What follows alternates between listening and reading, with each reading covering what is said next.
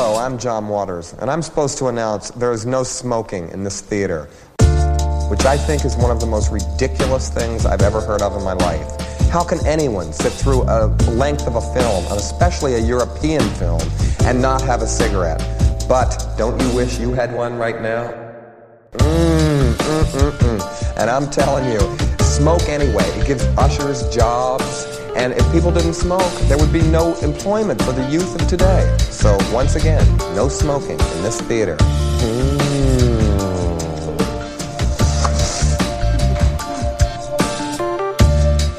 Thank you very much for listening to Trylove, a literal roundtable podcast where we talk about movies we saw or people we met at the Trylon Cinema in Minneapolis, Minnesota. You can find us on Twitter at Trylove Podcast. You can find them on Twitter at Trylon Cinema and at Trylon.org, where you can purchase tickets to movies like the one we're about to talk about today. My name is Jason Daphnis. I want you to tell me that you're special, and you can find me on Twitter at Nintendoofus. I'm Cody Narvison, and I may be a little biased, but I like getting pens as gifts. I think they're great uh, to receive as gifts. Um, and you can find me on Twitter, Cody underscore BH. I'm Harry. I used to be warped and twisted and hilarious, and you can find me on Twitter, not being those things, I guess, uh, at Shiitake Harry. Uh, and I'm Aaron. I'm monumentally busy, uh, but you can find me on Twitter at RBPlease. Hey guys, is Lloyd Dobler a simp or is he not a simp? We said we weren't going to open with this. You said you might. No, we can open with this. Oh, yeah, I, I, didn't say I wasn't going to open with it. I, I, was leaving it open as to whether or not I'd bring it up at all. But uh, right, right off the bat, let's let's cap this at about a five minute discussion. Is Lloyd Dobler a simp? Can he be? A, I think the I think the, the the the core we came upon last night was can he be a simp, i.e. the boombox scene, if he has already been in a relationship with the girl he's still trying to be in a relationship with, uh, Aaron. Uh, I, he is a simp at the beginning of this film. Uh, once they have uh, achieved relationship, uh, no, he is no longer a simp. I disagree with that vehemently. I think you can be a simp at any point or status of relationship, no matter what. There, uh, being a simp is a state of mind. I there are wife guy simps, there are down bad simps being a simp. People like to say that being a simp is people like to people like to say the thing about oh it's a state of mind, but there are serious material conditions that impact whether somebody is a simp or not. There are serious uh, conditions yes. around the relationship that you are there have really? Because it feels like we're kind of just making it up as we go. Well, not everybody what? can afford a boombox. Okay, that's the number one thing we need to point out. No, look, once you once you're in a relationship with somebody, if you're if you're broken up with, that sucks. But that doesn't mean you're a simp. You're maybe a sad sack. You may be down bad, but back not a simp. Desperately, dude. That's that's the the element of simping that I'm referring to. That's what here. Once once you've been in a relationship with that person that is acknowledged by both parties, the the uh, slightly uh, I don't want to say pathetic, but the slightly groveling nature of symptom is changed uh, uh, in a manner that you can't go back to what there was before. I simply I will, I will, yeah, yeah you will, simply don't, buddy. That's right. Whoa, I will. Um, I'll put a pause in Aaron's point to say you're being very, very prescriptivist about the definition of a simp until it comes to the point where, where like the changing evolution of the term actually benefits your argument. So I want to wash that whole part of your argument off the bat. But uh, I only heard from Cody whether or not like this is uh, I haven't actually heard at all his opinion. We, this was not a, a, a, conversation you were privy to, but do you have any like uh, immediate gut reaction to whether or not Lloyd Dobler, as of the events of oh two thirds of the way through this movie, is a simp? Yeah, I like when I when I hear when I hear the word simp. Uh, it, there's something about it that feels like a brand to me. You know, like it, it's branded upon you. Like I don't I don't know if that's something you can necessarily scrub away. Um, state of mind, as Harry put it, is like like I, I feel like I'm aligning myself more with that. There, there's something eternal about it. Uh, it's not to like adjudicate any like negative connotations to that. I just, uh, yeah, I don't oh, no. know. Like, yeah. like we, we, the movie starts with him simping. Like, it, it's also just like I don't know. I, I I find it difficult to like argue out of the paper bag of um, Lloyd as simp. Right. I will go one further and say that not only is Lloyd Dobler a simp, he is the ur simp, and this movie could be suffixed the perks of being a simp. I think that this is a movie my, about how it's good to be a simp. My goodness, everybody! That's put on, what Lloyd Dobler's all about. He says, "I want to be with your daughter. I'm good at it." That's what he lives for. He lives to simp. My man lives to simp. Put That's on your simping. gas masks. We we we are in the midst of a nuclear blast of a take. I think. Question question for for for Jason and maybe Uh, Cody because they yes, seem the most We have, unbiased. we have 30 seconds. Aaron, go. Okay, uh, is Lloyd Dobler a simp at the end of this film? I would argue clearly no. He's clearly not a simp anymore. On the plane, no longer simping. Why is that? Because he has We all know the answer to this. because he has the girl because he Achieved relationship, no long a simp, no longer. I, I would argue I I don't I would argue you can be a simp without actively relation- simping. You I can like absolutely no. simp. Come relationship. on, you Wow, cannot be a simp without simping. That's ludicrous. we have sort of uh sort of arbitrated away the definition of simp uh which is Well, exactly I mean what I wanted to simping do. ain't easy, buddy. Uh, and five minutes into our episode, we are going to be talking about the movie Say Anything, 1989, written and directed by Cameron Crowe, uh, produced by Polly Platt, and being shown at the Trylon as part of their Polly Platt series. Um, hit maker, producer, production designer Polly Platt passed recently, I believe, and has uh, recently been uh, headlining, you know, number of podcasts and uh, film production series around the, uh, the nation. And the Trylon is playing, I think, is this the final in their series? I believe so. Yeah. Yes. Yeah, that sounds right. Cool. So we've covered a few Bogdanovich, excuse me, Bogdanovich films. We covered uh, Bottle Rocket last week, and now we are on pace with the Trylon schedule as of this movie. So uh, enjoy. But Aaron is going to tell us a quick synopsis of the film before we actually get started with the discussion. Yes, I am. I am closing 19 tabs, like definition of simp, origin of the term simp. I'm just closing all those at once. Uh, here's my summary. Uh, yes, uh, say anything. 1989, directed by Cameron Crowe. Uh, in his directorial debut, uh, also produced by Polly Platt. Polly Platt, funnily enough, also appears for a grand total of like five seconds in this movie as a, a character's mother in the yearbook signing scene, uh, directly kind of post graduation. Um, the film stars John Cusack as Lloyd Dobler and Ione Skye as Diane Court. Uh, they are both graduating high school seniors. Lloyd is a directionless yet a very kind hearted young man who has no concrete plans for his future. Diane is the valedictorian, uh, academically incredibly successful, yet lacking any sort of real uh, meaningful relationships or friendships to anybody except her father, uh, Jim, played by John Mahoney. Diane agrees to go to a party with Lloyd after he uh, builds up the nerves to ask her out, and the two uh, actually kick it off quite well, despite their differences, um, and also much to the distress of Diane's father. Um, her father also learns that he is under investigation by the IRS, and also that Diane has won a prestigious fellowship in Britain. And Diane and Lloyd must navigate not only their own kind of growing relationship, but also their own feelings of uh, kind of a general insecurity about what the future holds. Uh, the film was moderately successful upon release, but has gone on to be a, a very culturally uh, important film uh, in the you know romantic comedy genre. Um, it also has the boombox scene. Uh, you know the scene: Lloyd Dobler standing outside of Dan Court's window, Peter Gabriel blaring.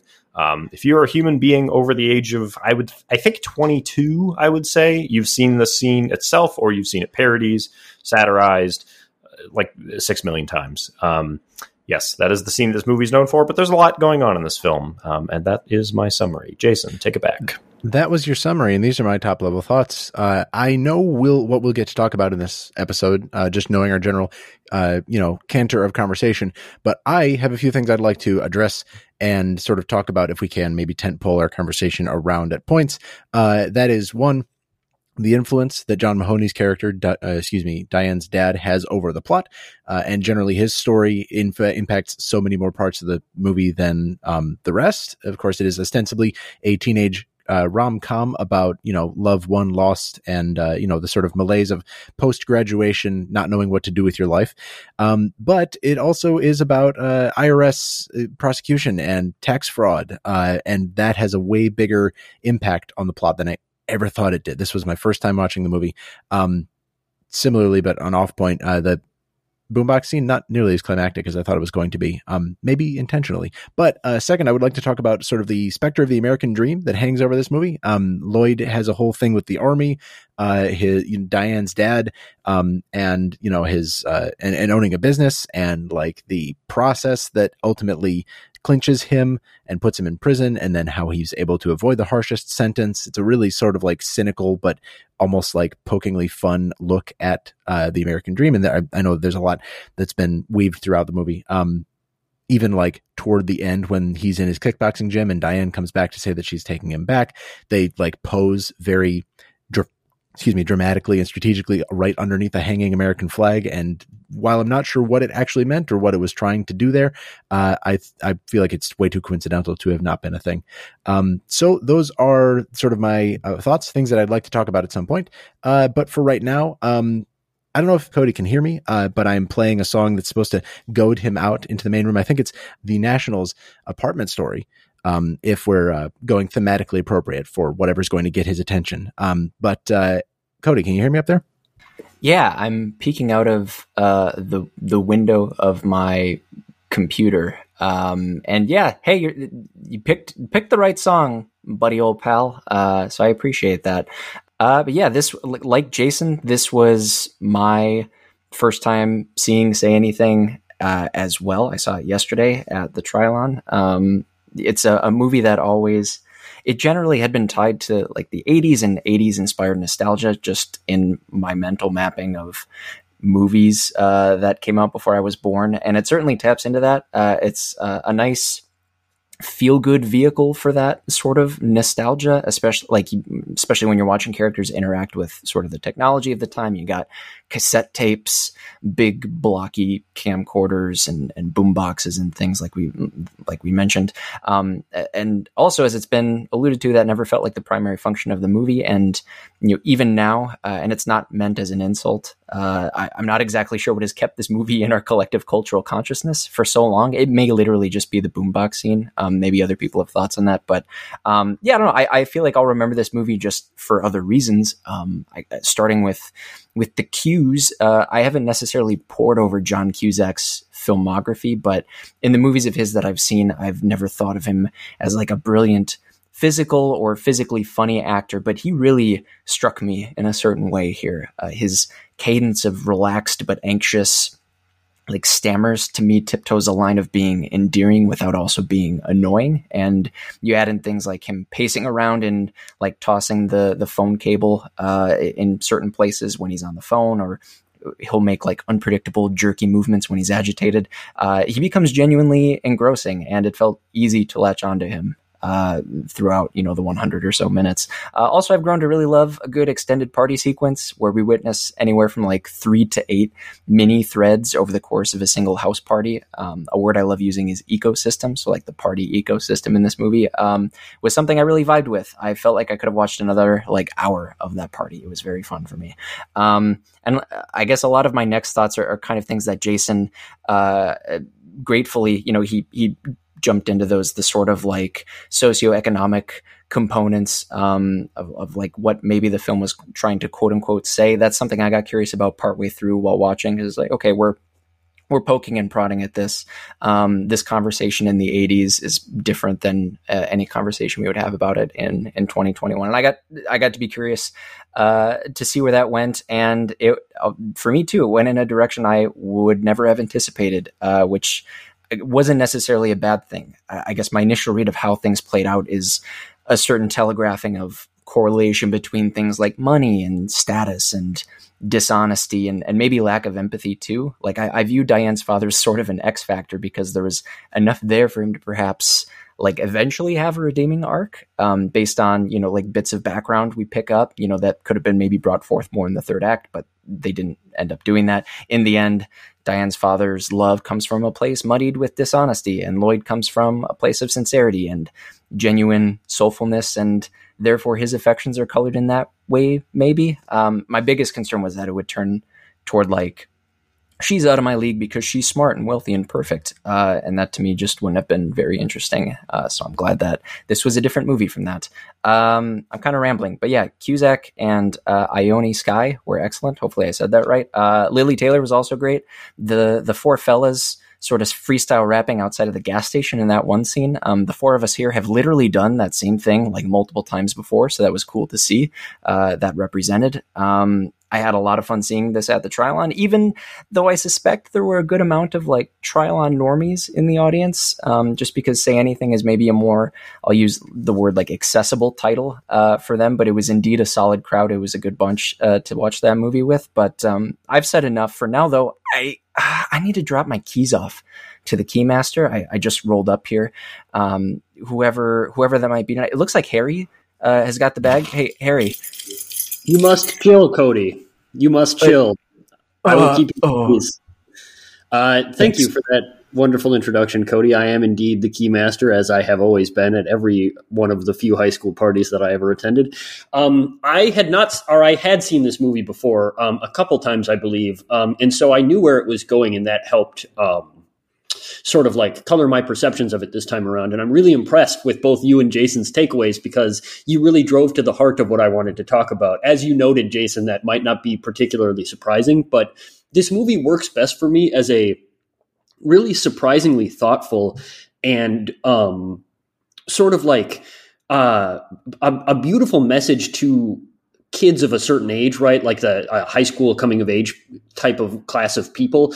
Um, that is indicting meritocracy and indicting the sort of like uh, American capitalistic um, dream of success being something that is born of uh, your sort of like inherent worth and value and planning, um, etc. I think that this is a movie that has a lot to say about that. Um, no pun intended. And I think that the way that it is embodied through um, Diana's father, um, who is played by one of my very favorite actors. I love John Mahoney, um, which he he brings a lot to this role and to this movie, I think. But um, and sort of like uh, foiled by Lloyd Dobler himself, I think that those are represented really well. And I think that the fact that this movie has such a pointed thematic and sort of instructive through line actually develops its central relationship uh, on romantic comedy terms in a way that it couldn't have otherwise and makes them feel a lot more three dimensional and a lot more real because they're part of a real system, a, a part of a real world. Um, I think. Not to give too many shout outs, but I think Ebert talked about how this movie really feels like it takes place in the real world. Um, I would I would go him further and say that I think that just like like any really good, really established film narrative, I think that all of the characters participating in it are subject to the same sort of internally consistent rules. Um, and I really like those rules because they're rules that are really interested in um, having plans for the future and in the sort of status hierarchies and um, systems of meritocracy that separate us from one another. And I, I, think that that this is a movie where that all plays out very naturally over this uh, relationship, sort of complicating it. And I really love a story that is about how outside circumstances or real circumstances, socioeconomic circumstances, complicate these things. Um, so I'm I'm very excited to talk about that with all of you. Um, I would say that maybe because I already knew this was happening.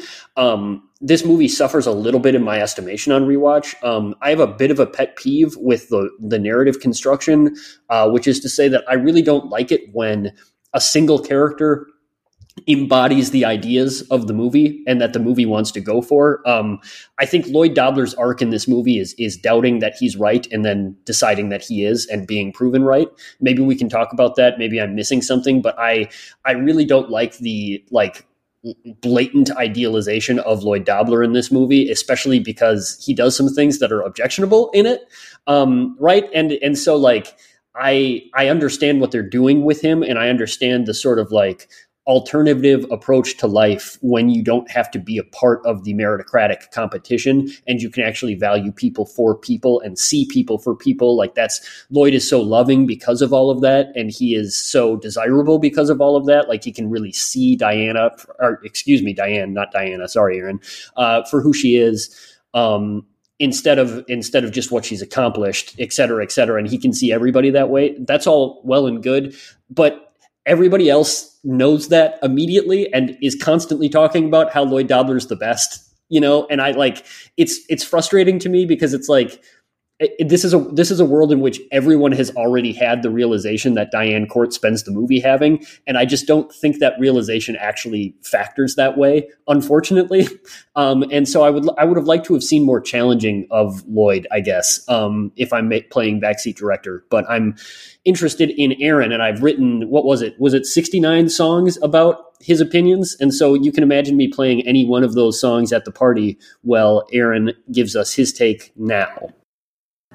Yes. Uh, here's here's my, here are my takes. Uh, Say anything rocks. I really like this movie. Um, this this is one of my favorite romantic comedies. I think um, I saw it for the first time in college. Uh, probably would have been better to see it in high school, but I didn't. Um, romantic comedies are admittedly not my favorite, specifically the kind of high school coming of age uh, variety. Um, but even I think the first time that I watched this, you know, many years ago, I, I kind of dug Lloyd's, uh, you know, kind of general expression of, of, apathy and aimlessness and um, the stuff that he's kind of challenged with uh, in this film. Um, I am also uh, a man who has uh, suckered a much more intelligent and accomplished woman to stick with him. So I do have to say that Lloyd Dobler uh, fucking rocks. He's an inspiration to slackers and losers everywhere. Uh, and I take much offense at what Harry just said. Um, I am joking. I'm joking, but I, I do think that Harry kind of nailed it a little bit before when he talks about the films. Um, inspiring message regarding kind of like young relationships, right? I think that this movie very subtly implies that the things that often lead to the success or downfall of relationships um, often aren't entrenched in specific character traits and flaws. I mean, sometimes they are right, but often, uh, often people grow apart and break up and whatnot because of the environment around them and the world that people grow up in.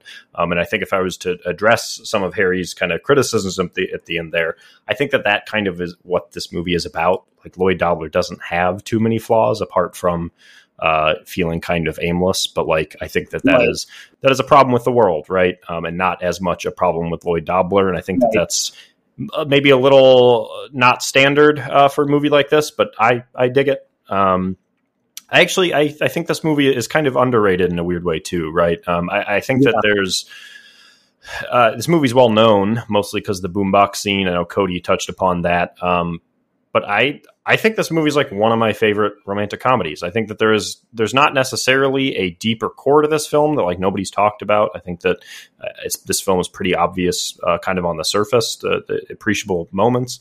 Um, but I do think that this movie does really nail what it is doing. I think that Cusack is great. I think Skye is great. Mahoney is really amazing. Um, and although I, I think I yeah, so slightly yeah, I think I, I, slightly prefer Larry Miller and 10 Things I Hate About You uh, purely for his likability, but Mahoney's performance, specifically in the back half of this film, is like so excellent.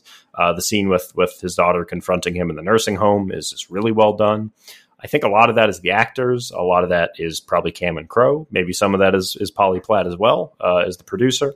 Um, so yeah, this film is underrated. I always see this on Letterboxd as like everybody gives this three stars, and you know what? I think it deserves four stars. Uh, so there, that's my hot take. A reasonable take, I think. I'm probably in the four star camp as well. Not to get into like I don't know the nitty gritty of Letterboxd star ranking. Four stars and the like button smashed. Oh, oh yes. yeah. Oh, of course, of course. Uh, smash that like button, subscribe, etc. Uh, yeah. Um, quick shout out, I guess, from me as well. Um, I should have noted how how great um, John Mahoney, Jim Mahoney. His character his, his Jim, character right? is Jim, but he's John. Yeah. okay. Yeah. Yeah. Mr. M- Sir Mahoney. Um, he's not a sir, but here he is.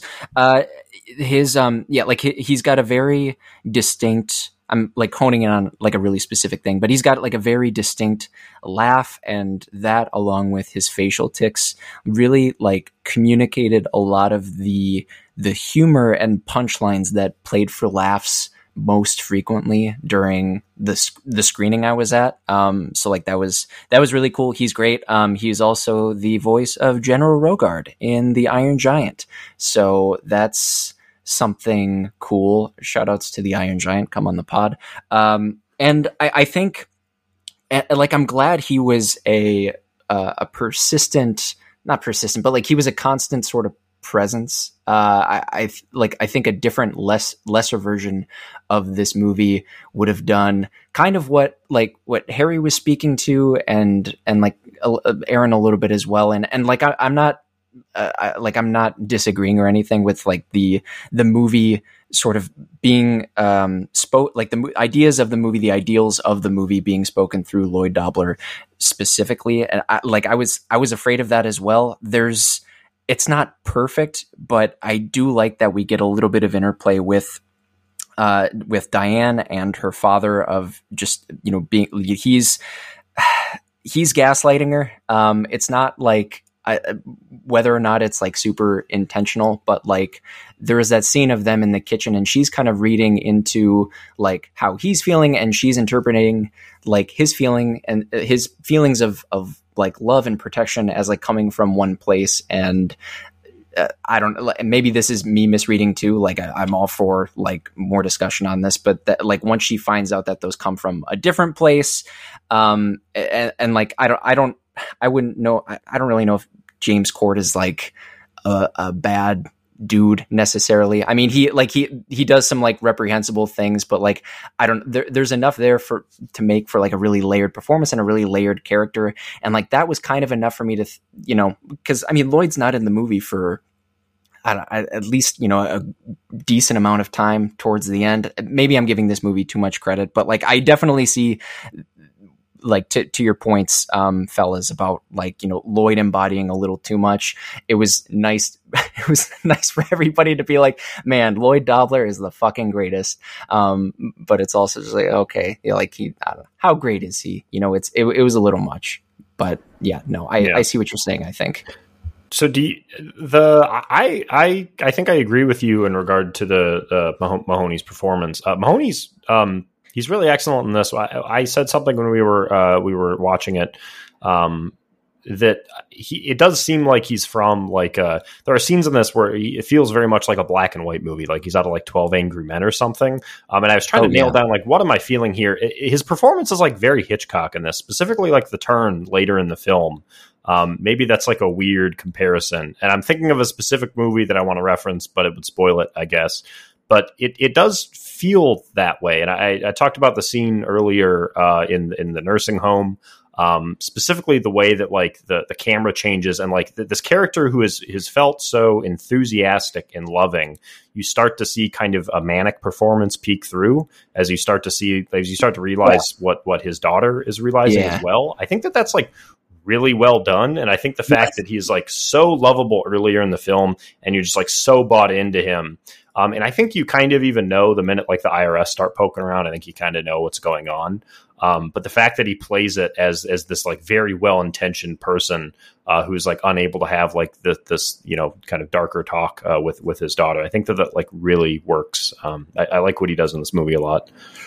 Yeah, Jason wanted to talk about this, so I want to hear his thoughts on it too. But I I really think that the key to this movie is maybe ironically Jim Court, right? Like like un- parsing out that character and that performance. Aaron, you said a lot of really great stuff about the performance. I think the thing that is so specifically great about it is that that enthusiastic, boyish, and that's always how I would describe John Mahoney because I'm a Moonstruck Stan, but that like boyish, buoyant energy that he has that is so charming and so affecting early on, it becomes the very same energy that becomes scary, right? Because like it takes on this manic desperation where you start to see things unraveling and you start to realize that that energy that we were responding to was artifice. It was constructed, right? And it was constructed out of a desperate person.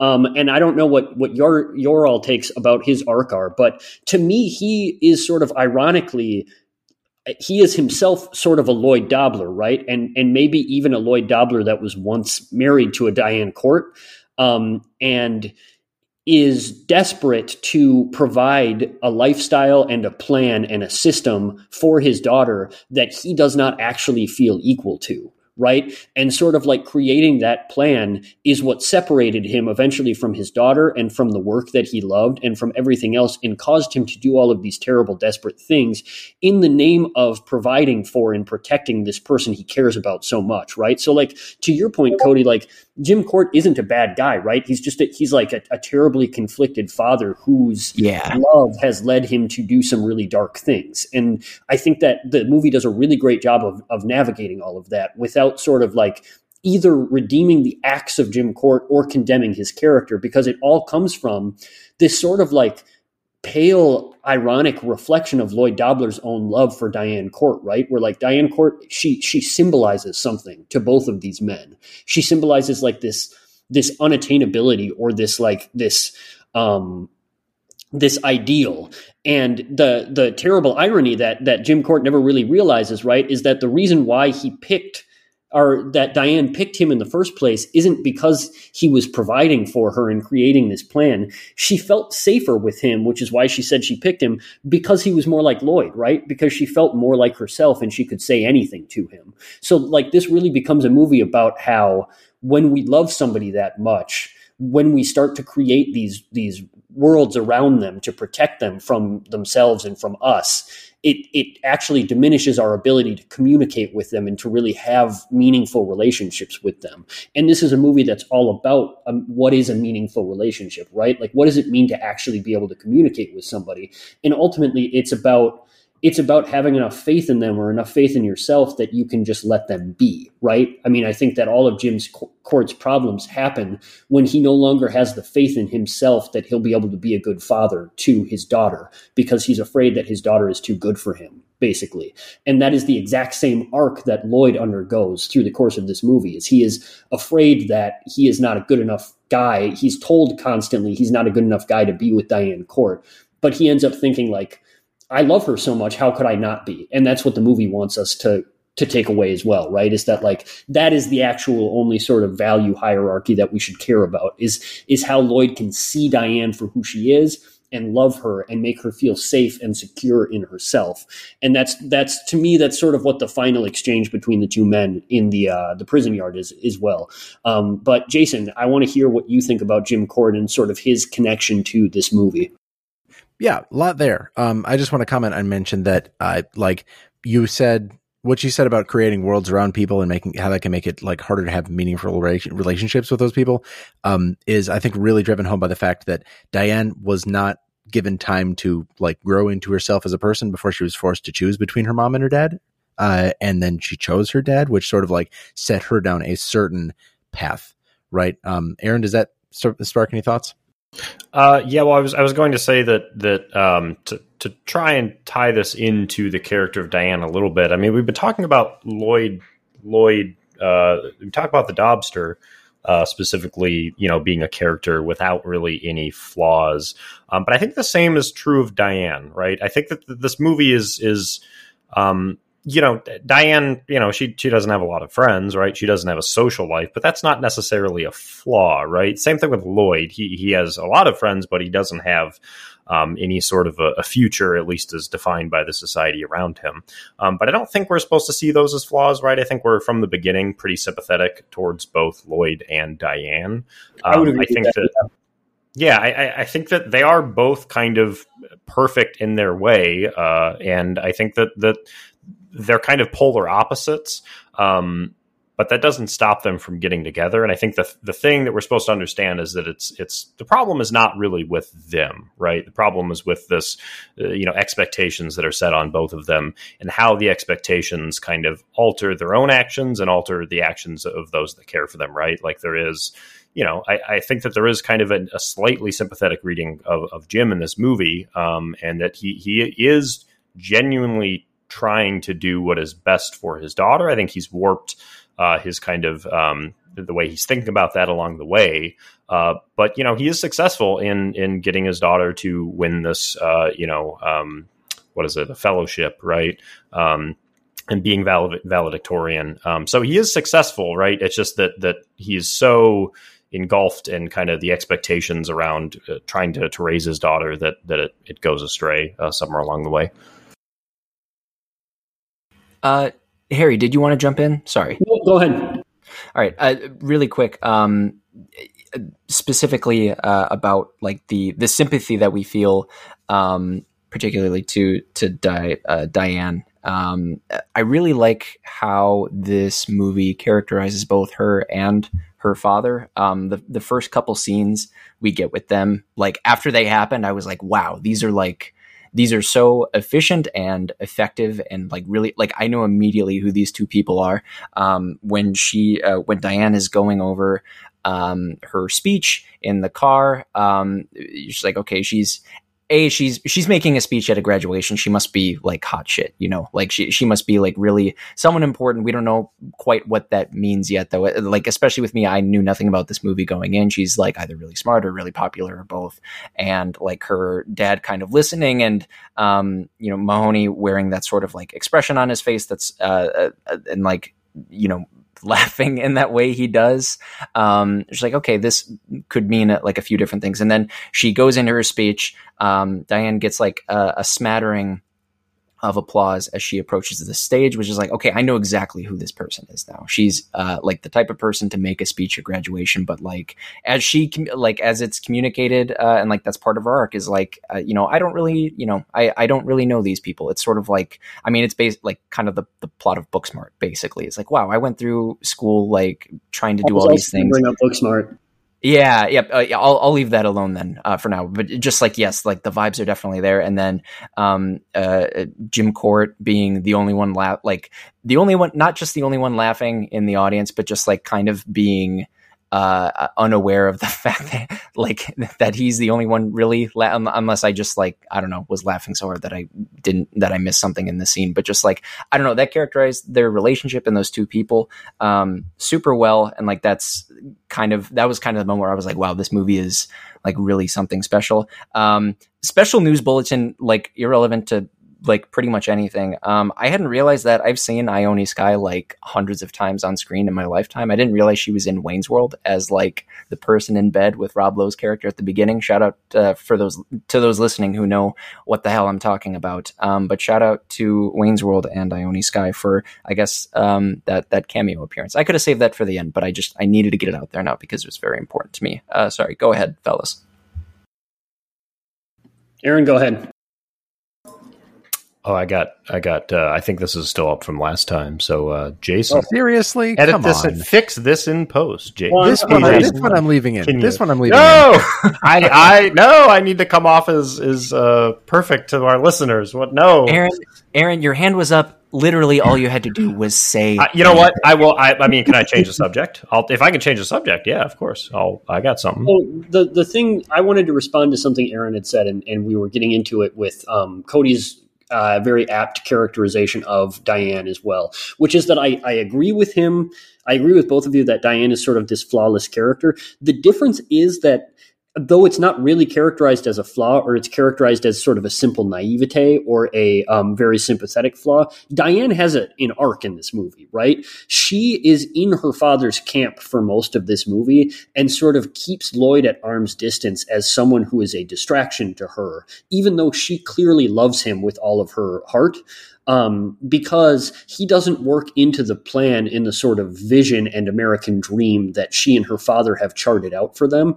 And she and her father come to loggerheads when she decides that Lloyd is more important than that plan, right? But to do that, she has the arc that she has at the beginning of the movie where like she is a person who through her meticulous uh, planning and charting of her life she has been isolated from the experiences of her youth and from the other people in the world around her, in part by her father and her father's expectations, right? And so Lloyd comes to symbolize not just Lloyd himself, but also like just being a part of the world, right? Like when she goes to that party and she has a good time and she sees in, as Cody noted, the very Booksmart way that like all of these people are not so different from her or so scary or like they don't hate her or like she has things to learn from them, et cetera, et cetera. Like that is something that Lloyd gives her, right? Like he is a path back into the world for her, back into being part of things and part of people um, because his his love isn't defined by or restricted by this this very prescriptive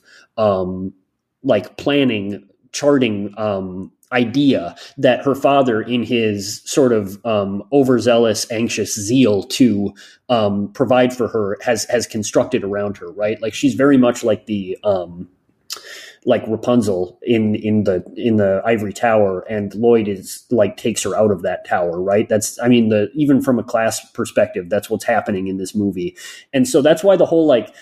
I, I understand that they're both sort of very flawless, sympathetic characters. The difference is, in my mind, that like Diane has an arc, and the arc is just to see that Lloyd is the best ever, just like everybody else does. And like, I don't, Uh, so so my issue with this movie insofar as it is an issue and i like this movie quite a bit as well but it is just that like lloyd is like the perfect idealization of a male partner and like does not have a character outside of that to the point where like when he's not in the scene other women are talking about how the the fact that he is Yeah. the best thing ever. Yeah, and it's I like I get it. Like I, I, Yeah. I want I want a character, not like this this weird sort of symbol. I mean, I think I would not to like push back on that, but I think to complicate that, it obviously makes that very text, right? It makes his, excuse me, one dimensionality part of the movie to where like when asked what he wants to do with his life, he just wants to be with Diane. He has no other plans. He has no other ideas. He just wants that, you know, all he, all he is, is his desire for this other person. And it's all that he's, uh, you know, like idealized for himself. I think the, the wrinkle for me comes in like, I don't know if it does much to paint that as more than infatuation. You know, this happens all in the course of what a few weeks, maybe a month. And it's like this kid has been kind of directionless, I guess, for a lot of his life. Um, you know, he feels directionless anyway without, uh, you know, a father figure and, you know, sort of raising, uh, helping raise his sister's kids. Um, and just like not having a whole lot of passion or things that he like pursues in his life, expectations maybe, but not things that he's deciding for himself. And when he finally does, it's unfortunately like the prettiest girl in school. And, you know, somehow he manages to get her attention. I'm not saying that there's any, anything like rotten in the state of Dart in Denmark about that, but it just like feels when examined a little too closely feels strange to me. Am I reading that right? No, I get that. I mean, I actually I have a maybe a more um, sympathetic view of Lloyd than than you do on that reading, which is that he does have values, right? Like there's the whole speech about how he doesn't want to he doesn't want to buy or sell or process anything, et cetera, et cetera. Like to me, that was all about Lloyd being like Lloyd is able to sort of see past the um, meritocratic money making structures of society that separate people because what he values is legitimately other people. Like he really loves people, and his lack of other sort of like self driven, ego driven desires allows him to really see people for who they are. We see that repeatedly, right? Like he's the guy who's everybody's friend at the party, and not just because he's everybody's friend, but also because he like really actually values them, right? Like his best friend, he he takes aside the her boyfriend and, and says she's like really talented. She's a singer. Like she is actually this person who is a human being. Like that's how that's how Lloyd is characterized is as somebody who like who like actually legitimately values people over like his destiny, right? Like over his his own sort of sense of who he is and what he wants. And the movie is ultimately saying that that is the kind of person that you want to be with. And that's the kind of person that you can say anything to, right? Is that like, there, there's this person out there who like, who like genuinely just wants you and not just for something that, that is for them or that, that awakens something in them, but it, it's just something that, that they can have. Um, I think you're, you're right. Like there is an interesting complication there in that his entire identity becomes sort of subsumed by his relationship with Diane, and that sort of uh, could be seen as as unhealthy. And I think that that the movie maybe like is actually sympathetic to that reading based on um, everybody's reactions to this and, and Jim Court's reactions to it, and sort of like even the the ending maybe. Um, but ultimately like it's a it's a triumph of Lloyd Dobler, right? Like like the the sort of thing where it's like the um the values of people over sort of like your own um, self determination or your your own uh, success in the, the future is like the right thing, and Diane learning that that's the right thing is is like her arc in this movie, and um, we get the sense that like Jim Court used to know that, but like ironically through his own sort of Lloyd Dobler esque love, um, he. Uh, he he was led astray by it. So what I what I'm really saying is that I'm an absolute sicko, and I want I want a say anything sequel that is extremely dark and deals with I- follow, following this relationship. Yeah, man. You said at the end of this movie that the I don't know if the ding at the very end. Uh, you said you always were a little. ding. Yeah, I don't like the ding. I, I wanted What it the? to go. That's the ding. darkest shit I've ever heard, dude. That ding. You need the ding. This is not the graduate. You need the ding. I was kind of really quick. I was kind of in the same boat. I was like, "Oh my god, are they going to do the ding?" There was a part of me that was disappointed they had the ding in it, but I, uh, the non sicko part of me is very happy that Okay. they had the ding. Fan so we've got ding. Ha- Harry and Cody and I are all uh, no ding. We're we're part of the I- no I- ding. Uh, the lobby. idea that somebody would watch this film and go, "I want no ding at the end," is so so depraved to me, so uh, twisted. You know what I mean? That the ding is the whole thing. That's I mean- the thing of the movie. The ding is the thing, but uh, you know, this is tying back to, or I'm trying to trying to find ways to tie it back to um my point earlier about like the American dream. If there is anything there to be said, there's like we've talked a little bit about how there's more like external uh, pressures and factors on a lot of characters there, and you know, I, I I, like I said, the plot is driven way more by the IRS investigation, but behind the scenes, you know, off screen than I would have initially thought when that was introduced as a plot element. Um, you know, from the moment that he re- realizes he's uh, being investigated by the IRS, Jim has sort of a moment of, uh, you know, he's he starts being a little bit harder on Diane, at least visibly, you know, on screen, and you know, he's back and forth. He's a little bit he's ebbing and flowing as presumably he thinks the investigation is going one way or another. Um, he thinks that he's still, you know, able to lie to Diane through all of that until she finally finds the money in the, you know, in the safe box. Um, there's there's a lot there that like when Harry said that uh, Jim used to be a Lloyd, it kind of clicked something in my head, but not really toward that same conclusion. It was like more that I mean, obviously Jim was once a high school graduate. He once had like a decision to make about his life and he chose a path. He chose the path of, you know, business ownership of, uh, you know, accruing capital of starting his own business of, you know, whatever, all, somewhere along the line, these plans were derailed. You know, he uh, entered a marriage that, that, failed. He had a child, had to, you know, complications occurred. He still found something to value. He still found, like, still managed to rebuild his life in whatever way he could. And, you know, of course, that included defrauding the, uh, you know, American um, federal tax system. But the, and, and I guess all of his customers. But like that, I wonder what that's saying, if anything, about the paths that are open to somebody when they're at a crucial moment of self determination, of self identification. You know, like that is very textually what this movie is about is like Lloyd doesn't have that. He knows his values, but he doesn't have an answer for what he wants to do with his life or what he wants to do to, you know, support himself or the person that he loves.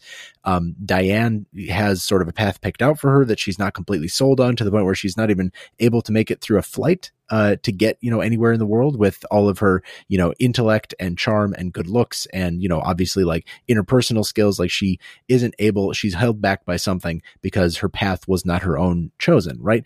It's just there's there are a lot of different factors that are still swimming in my head that I I know that I like that they were seen or that I was able to pick them up. I'm not sure where they were going or sort of where I was going with that. But like when I say no ding uh when I say no ding I th- I'm I'm thinking that's answering a question, right? That's the ding says like the question posed is the question posed is like where do you go from here? What is your what does your life look like? You know, only yours to determine is sort of the answer that it's coming to when when the ding actually happens. When like the whole movie has kind of been about it's not always like you are not always the sole determiner of your destiny, of your plan, of your life plan, because things complicate it. People complicate it. Uh, you know, IRS investigations complicate it. Divorce complicates it. Um, the army complicates it. All that kind of stuff. And the ding being there is like, no, it all works out. They have picked These their own path. It's it's not right. about it all working out. It's not about it all working out. No, it's that what is feeling. It about? It's that feeling being the thing. The, the, the, as much as I like Harry's characterization of Jim's, uh, you know, uh, uh, kind of current status being a, a, kind of twisted version of Lloyd Dobler. I don't I don't think that's true, right? Um, might be. Uh, one can imagine uh, a past for Jim that fits that, but it might not be as well. Um, the thing that we know is that Jim's love uh, for his daughter is is true, right? He very clearly does love and care for his daughter, but his his love for his daughter is defined by all the external factors that we've talked about, right? It's defined by wanting to make sure she gets a fellowship, wanting to make sure that she has apparently tens of thousands of dollars in like a little stash box uh, in a home somewhere, um, and that that that is the problem with his care and affection for his daughter. Uh, Lloyd does not have that. Lloyd might have that. The th- the thing the film is saying is not that these people will always live, uh, uh you know, kind of in peace and happily ever after. The thing is that that moment on the plane that is the thing. That is the pure love. That is the the correct attitude to have. This is saying that yes, young love can be kind of dumb and maybe it goes a little too quick, Romeo and Juliet style, and it's a little silly, but it is pure in a way. It is it I, is unburdened. I love uh, this. I love this read. I love the take that you that you've sort of adapted the ding to. It's not where I think that ding is telling us, but I do love that you've pulled that meaning out of it. Like where where do you where do you is it just by like the setup of the scene that leads you to that conclusion? it's it's the I think the whole thing of this movie is is saying that like it's not like life will come eventually, right? But they they are living in the moment and they are making the decisions that are best for them, uh, and based on their own kind of attraction and and you know kind of liking of each other. Um, and like a, a genuine, true relationship, I think, and a relationship that does, I think, feel kind of true, right? Like, I think there's maybe some issues with like how fast it kind of comes up. This movie even kind of starts in medias res in a very weird way, where like they've met at this kind of lunch table and had a few discussions. Um, but like, I, I think, I think the ending is about that moment. It's not about whether they stay married or whether they get divorced or any of that. Um, that that's not how I read it, I guess. Um, man, yeah, I'm super glad, super glad we laid on this. I didn't realize I had as, as many thoughts about this as I did. Kind of like Jason, I don't know if I, I feel like I have any answers to it. Like a lot of things are still swimming, but uh, I guess like I'll try to outline how I got to I think a similar place as like Jason is. Um, uh, not to like I don't know, not to like immediately combat Aaron. Just like I don't know, we're having fun. We're talking about a fun movie, but like I guess like what may, what maybe maybe we're suggesting the movie is um, like positioning itself as, or or maybe just like what we're presupposing is that like you know Jim and Jim Court and Lloyd Dobler are like cut from the same cloth and like per like Jim was that type of Lloyd archetype, you know, the, the sort of, you know, he, he loves Diane. He, you know, he wants to, to, I don't know, do anything he can to protect her and, and love her and provide for her. And like along the way, he became the type of person who stole money uh, as a means of like providing for her in in like a in a different way, and like I low key uh, uh, throughout this discussion and like a little bit while I was watching uh, yesterday as well is like part part of the question is like if if Lloyd you know as he grows maybe he comes into money like would he become like Jim like would he become that that person?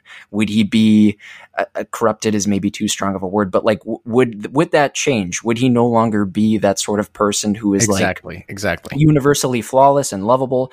And that that question, yes. that that ambiguity is why I why I like not having yeah why why I don't want the ding. There's no satisfaction to me in having the answer to that question telegraphed at the end as sort of a final note. I love the framing of that final sequence. I was wilding in my seat as it was as it was half as it was happening. But like part like part of the one of the ideas of the movie is like it's okay to not have all of the answers. Like Lloyd doesn't have any answers for what he like wants to be doing. He just kind of knows what the next step is. And like having having that next step as opposed to the entirety of the rest of your life, your career, etc. thought out, like there's there's pride and like there can be joy in that. And like I I like the idea of uh, not having the sort of end game, you know, not having that answer. That's that's why I could do without the ding.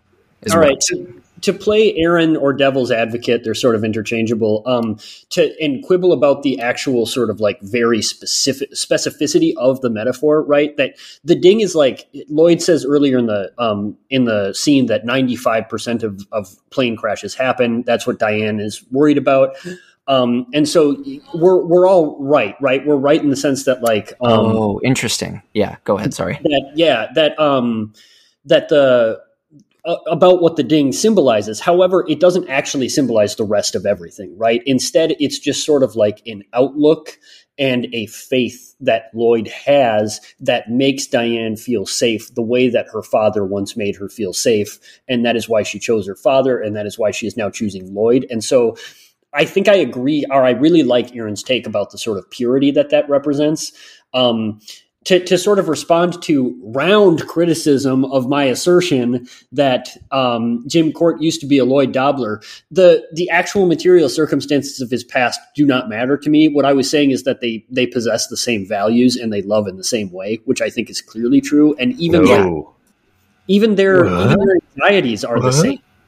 Well, I, I this this this film is a, it's a it's a movie about relationships that are the with, in which the the core the the structure is inherently flawed right? I think you could point to jim uh, and his daughter. I think that another good example would be um, uh, lili taylor's character corey flood uh, and joe right? Um, these are these are relationships that that that maybe at times feel correct for the characters in them but but have a weak foundation um, the relationship between Lloyd and Diane uh, is unbelievable as that relationship might be. That is a strong foundation, right? That is that is the thing. It is not predicated on on something else. There is no uh, uh, kind of. Yeah, um, I think know. I, I think I disagree with your characterization of her relationship with her dad. I think that the reason why the relationship seems contingent on all of these external factors is because Jim Court believes that she's capable of and deserves those things, and I think that comes from a deeper love that is not based on. I don't think that the love that we see between Jim Court and Diane Court is conditional. I just think that it it becomes that way because of the manifestations of Jim Court trying to prove that she's special special, right? There's that whole scene where she says, You need to look at me and you need to tell me that you're special, right? And she's like hemming and hawing about it. And like that's what he's always been about, is he's been trying to demonstrate to his daughter that she's special. That's what separates him from the world and from her ultimately. Not this idea that like that he wouldn't love her if she wasn't the valedictorian. That doesn't have anything to do with it, right? I think it's exactly the opposite direction. But I, I see. I think I see what you're saying. I, I think the I, I, may be the only person here who believes this, but but kind of in response to to something that was said earlier about you know Lloyd kind of you know becoming a Jim later in life. I I, I think that that is. I personally cannot see Lloyd Dobler ever doing anything like robbing from old nursing home people in order to support anybody, right? I think that is, to me, that feels pretty inherent to the character of Lloyd Dobler. I think. Maybe I mean, I am see Jim Court doing it either. I mean, that that's the whole idea of Jim Court's character is that like this is this is a dude who devoted his life to taking care of old people because he actually legitimately values them. And I think that the movie makes a really good case that that is true. I think that when he says I take care of these people better than their families, I love them. I think when I'm when I'm old, give me someone like me. I don't think that's hypocritical hypocritical at all, except that he's using it to argue for this terrible thing. I think that all of those things are true. I think he's a he's a wonderful father and he's a wonderful caretaker, right? It just so happens that those things were turned into this ugly reflection because of what he needed from them. I, I yeah, I, I, guess I, I I can buy that. I don't see that. I think that that I think we're supposed to see Lloyd as pretty much Lloyd, uh, kind of till the end. Uh, yeah, in my mind, I agree, yeah. and it's it's troubling, right? Because he spends the second act stalking uh, his ex girlfriend. Well, I, I not to get into that too much, but like I, I, uh, yeah, I think that that the the the the thing there is I, I, think that that is kind of his big moment, right? Like like Diane gets the the scenes uh, with her father and kind of uh, investigating, you know, what kind of how this this fatherly love has been perverted into something darker, right? Um, and I think that that Lloyd's character arc uh, is similar uh, as well, or at least it, it, takes place around the same point in the film, and it is kind of challenging uh, the thing that he's good at, right? In the same way that like Diane is, is coming to terms with with this person who has kind of set her up for success. I think that that Lloyd is kind of taking a look at the people around him, specifically the scene where he's he's outside of the I believe it's the gas station, right? And Joe and his friends are there, and they're saying, "Hey, you know, Diane Court's a, a show pony. You need a stallion, right?" Um, I think we're we're supposed to feel that is like Lloyd, this kind of saintly figure being being tempted in a way, right? But I don't I don't know if we're supposed to take it that like he's going around stalking his ex. Um, it it feels like a kind of romantic comedy way of of having a character face that stuff to me. Which is not to say, hey, if you're listening, don't do that. Obviously, right? Um, but but it feels I think it's it's interesting that the, the, his arc in that moment is like oh should I do this? Am I a badass? And then like a scene later he's like no I, am not a badass. You guys are you're silly. I'm not going to buy into this you know? Right. There's a good consistency there. Um I want to applaud everybody for keeping it above the belt.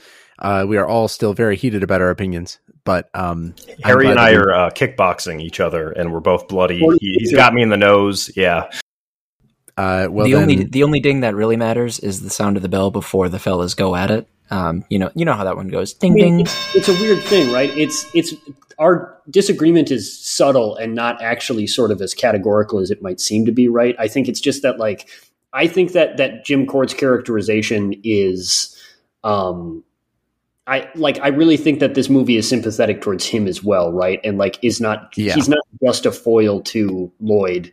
Um and then I I sort of muddied the waters unfairly when I when I brought up my unfounded criticisms of Lloyd, which Lloyd Dobler's a fucking saint. I yeah, I'm I sorry. agree with you, Aaron. No, no, like I legitimately I think that that's true, and I think that's a problem for the movie, to be honest. But that's uh, From- you know, the movie's doing might its from from simp to saint, the Lloyd Dobler story. That's that's that's the name of the biography that the Trylove crew wrote about Lloyd Dobler. Uh, look for it on store shelves at Barnes and Noble and nowhere else. Just the one in Roseville, though. Um, they Is it don't. is it not coming soon to the Trylove shop? Uh, I'm sorry, we've actually had to close it. Um, shipping was getting way too long with COVID. Uh, we hope to reopen it soon, but uh, it's honestly the the shipping cost and times. We just don't want to, you know, disrespect our community like that. You know, when they buy something, we want to be able to promise it within a certain time frame, and we just can't do that right now. But uh, you know what we can do? We can uh, empty the truck of any spare thoughts if anybody has any before we start going. Uh, I see Aaron, instead of telling me verbally, has written into the Zencastr chat that he is good on takes. I think so. I will count him out. Um, mine uh it well just one of mine is that um they should shelve entirely the uncharted movie project with tom holland uh and mark Wahlberg because uh they blew it they um really came out way too late with it because uh john mahoney in the 80s was and is the perfect victor goddamn sullivan um uh, character. He looks and speaks and acts exactly like that character would. Uh, so that that's my only take about this movie is that John Mahoney should have been Victor Sullivan in the Uncharted movie. Uh, anachronisms be damned. Um, he belongs, and this movie should not be made.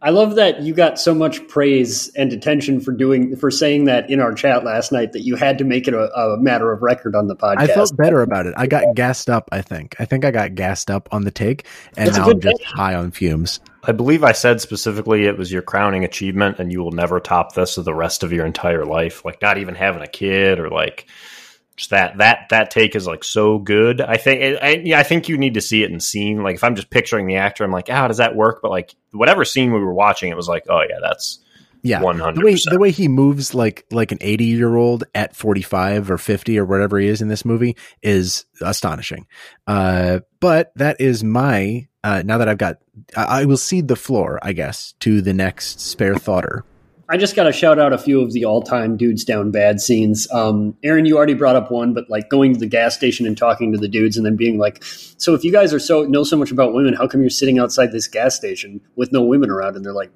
"By choice." That's fantastic, really top level stuff. Um, one of the ultimate uncomfortable uh, destruction of a man scenes ever is when. Um, Jim Court is buying, he's trying to buy an expensive suitcase for his daughter and he's flirting with the, the woman who's working there and they're hitting it off really well. And then all of his cards are denied by the IRS and he has to just like walk out of there with his head held low. Um, it, awful, just absolutely uh, one of the most cringy scenes of all time. And I got to give credit to them for doing that to us. Um, really a, a brutal way to treat my man Jim Court. Um, so a lot of good, lot of good stuff. Uh, Also, uh, the the scene where uh, Diane and we I don't think we mentioned this. Diane and Lloyd are, are walking, and she calls him basic, which was like so Oh. ahead of its time. Just you, Yeah. you, you it like there's such just the smallest spark of a man dying in his she eyes. she you know what I mean? Decapitates him in the middle of the street for god's sakes like one man de- found dead in portland on like bloomberg avenue or whatever I do uh, like the, Cody. the oh hit it Yeah, hit Cody. it no that's spare thoughts I was I was going to say Oh. I do like that uh, they make Jim make sure to point out that he does not care and he's just like dancing outside uh, on the street. That's that's quite good.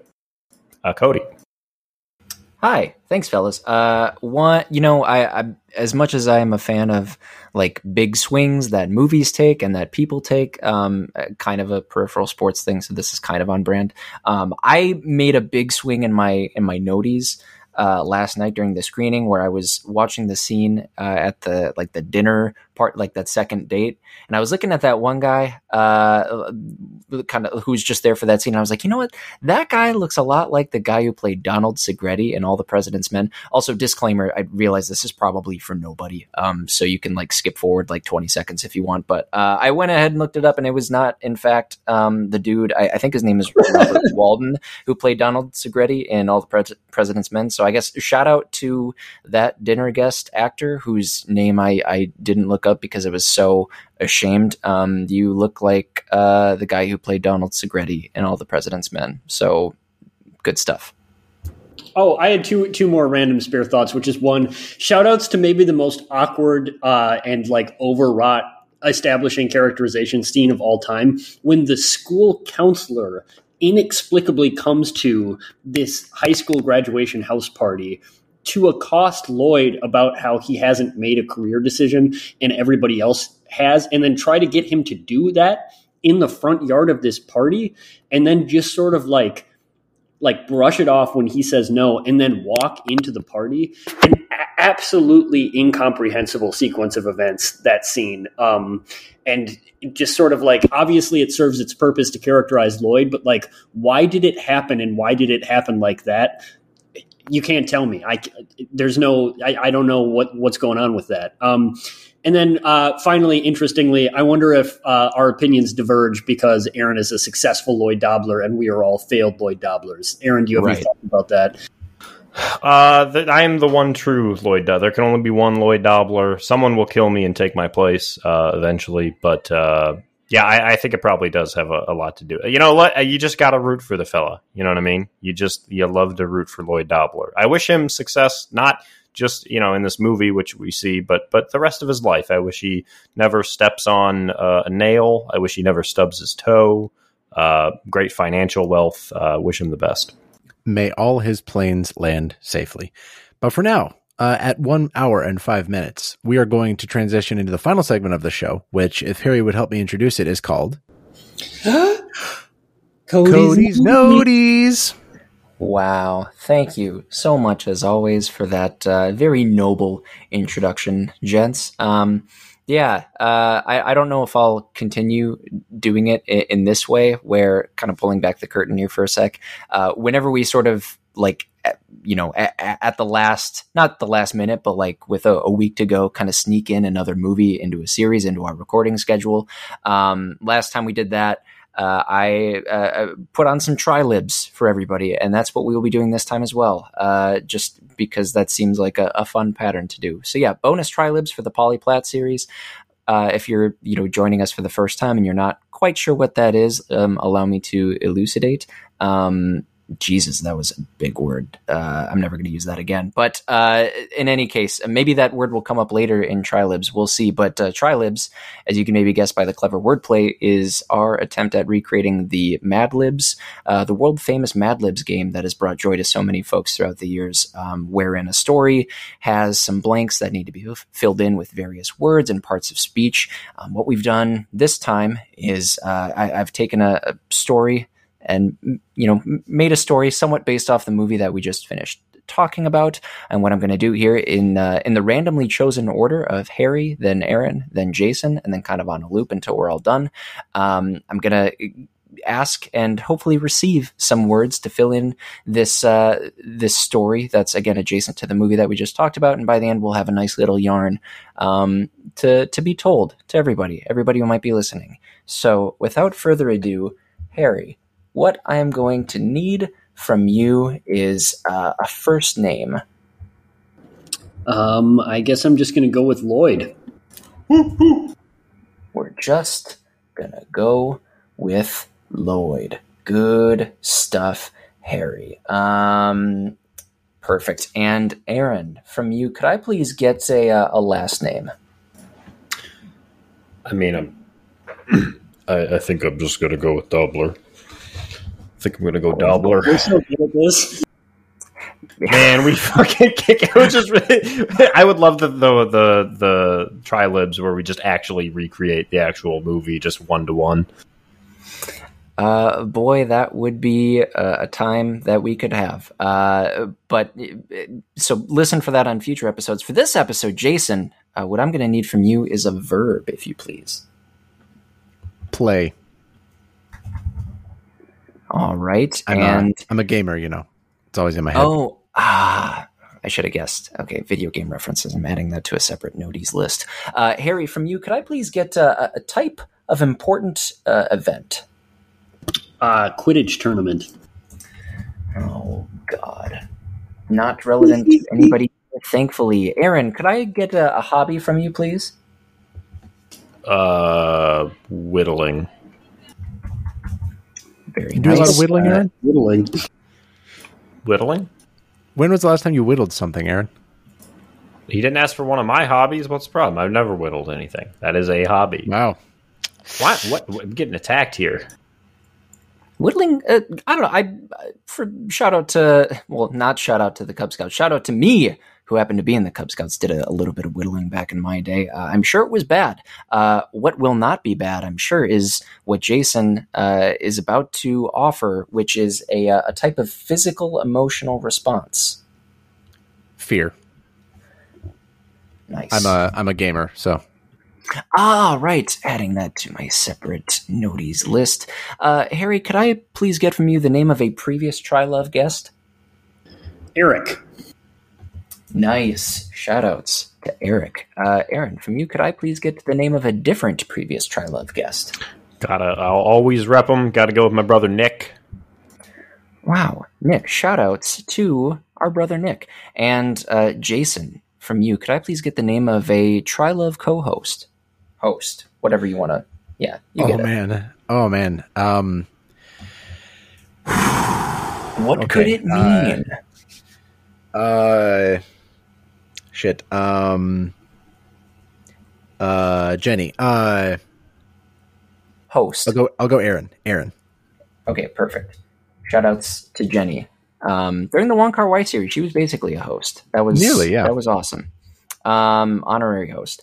Let what order? Harry's up next. Harry, could I please get a type of occupation? Uh, gamer.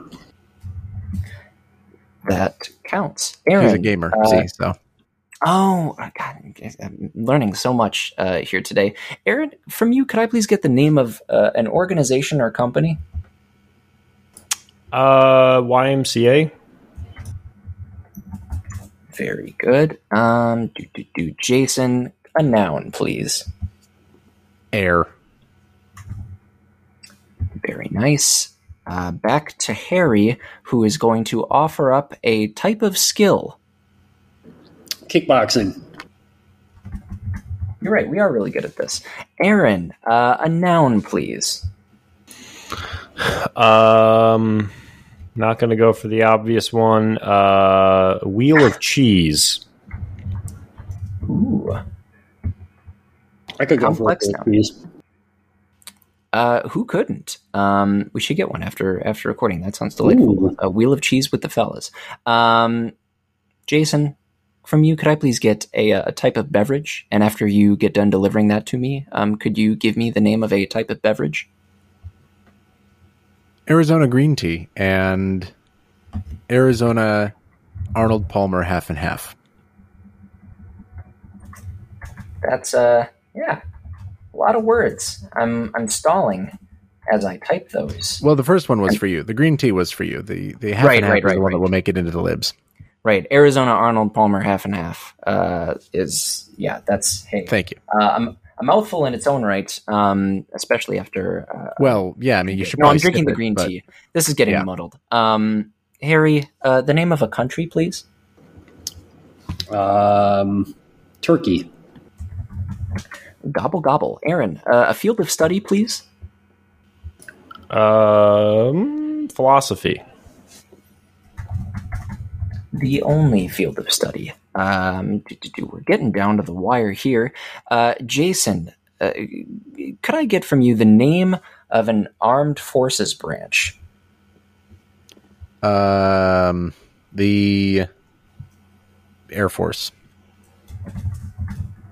Yeah, that sounds. are they armed? like They're armed with it, with anything except uh, mountain mounted guns and, and bombs and Uh, Uh, they're armed. Um, that was the worst, and I know you're going to What about those it, little flare even though you should cut it. Air guns. Uh, is that a video game thing too? No, like a flare gun. Like if they go if they go Oh, a flare gun. like if they Hey, see somebody they don't like and need to hurt and kill, they they have a gun. yeah, Man, sh- an air gun because they're the Air Force. It all came full circle. Uh, Harry, could I get the name of a sport, please? Uh, and since I guess you've uh, one that you haven't listed yet, I know you've referenced a few today, You're really get me to stretch myself or here. or, or whatever you'd like. You know what? It, it doesn't matter. Wow, anything I'd like. Yeah, any I'll- sport I'll that you would do, like uh, to list. I'll rugby. How about rugby? That's a Hey. sport. That is. That's a pretty good sport, I think. Um, Aaron, a vehicle used for traveling great distances. Uh, uh, whaling, uh, whaling vessel. That Whaling specific terminology, vessel. please. Yes. Bum, ba-dum, bum, bum, bum, bum. Very good. And finally, Jason, you know what's coming. I need a name of a movie, brother. Mad Max Fury Road. God damn it. The only movie in existence. Um, very good. Thank you, gentlemen. Uh, doing a quick scan. I think I think we're all good to go. So I'm going to grab a quick sip of water here, and then we are going to dig into Trylib's Young Romance. Ooh. Ooh, ah. Ooh. All right. Who would have ever thought someone like me could end up with someone like Lloyd Dobler? I don't think they even knew who I was until I asked them out by playing them at our Quidditch tournament. Period. at our Quidditch tournament. It probably helped that I started talking about whittling, which made them fearful. For our first date, we went to a party at Eric's house. Nick was the keymaster. Um, brother Nick Grossman, I should say, was the keymaster. And later, and later we found Aaron passed out over a toilet. Uh, that actually happened once, but we had a great time and made plans to see each other again. Our second date was a dinner at Lloyd's house. Their parents as gamers were in attendance, and later, two representatives from the YMCA came asking questions about Lloyd's father's heirs. Uh, he was putting on airs. We spent most of the summer together. I eventually taught Lloyd how to kickbox, and they thanked me by gifting me a wheel of cheese elite present. We took any time we could to spend, uh, or I'll take that again. We took any time we could uh, to spend time together. That was just poorly written by me. Even if it was just to get Arizona Arnold Palmer half and halves. Oh God. The end of summer approached, which meant Lloyd would soon be leaving for a fellowship in Turkey, doing research in philosophy. I was conflicted. Should I go with Lloyd? Should I join the Air Force? Should I continue pursuing my career as a professional rugby player? Eventually, I made the only correct decision, and as I speak, we are sitting together on a whaling vessel. The movie Mad Max Fury Road is playing on a screen in front of us, but we, of course, only have eyes for each other. The end. I I would like tears. to state just just uh, uh, very concretely that uh, uh, although I have uh, hunched over a toilet many times, I don't think in the presence of anybody on this uh, recording session. Yeah, no, Uh, you're in the so clear. Uh, your brother Nick, though, is a completely different story. Shout out to Nick. Yes. Shout out to Nick. Shout outs to watching Mad Max Fury Road on a whaling vessel. I didn't even know, but now, now that is my new romantic ideal. It's like Ebert writing about uh, like a bunch of people in like a, a foreign country, like watching a projector on just like the side of a, a blown up building. Exactly. But like the best form of that actually is Mad Max on a whaling vessel. Witness me. Uh, thank you very much, Cody. Beautiful as always. Trylib's Young Romance. Um, check out other episodes of Trylibs in previous episodes of Trylove and uh, Cody's noteys in every single episode, except well, including the one that I almost railroaded him on. Uh, but this has been our episode about Say Anything, 1989 film by Cameron Crowe. Uh, please see if you can find this uh, locally or wherever you. Uh, I'm not used to being ahead or behind the Trylon schedule anymore. Uh, I was going to say that you can get tickets to this at the Trylon, but you can't. Um, but you can go to trylon.org for tickets to any movie upcoming at the Trylon. They've got a lot of great programming slated for the rest of 2021, and uh, capacity limits are no longer a thing. And and uh, masks are now optional. Please, please do those things anyway. But I wish I had known a few of these things before I went. Um, so uh, you can bring your own drinks. You can buy popcorn there now. Uh, delicious experience these days. But um, in the meantime, you can find us on Twitter at Trylove Podcast. You can find the Trylon at Trylon Cinema and at Trylon.org. Uh, my name is Jason Daphnis, and you can find me on Twitter at Nintendoofus. Well said, Jason. Shoutouts to Jason. He makes this uh, look very, very easy, even when he thinks he doesn't.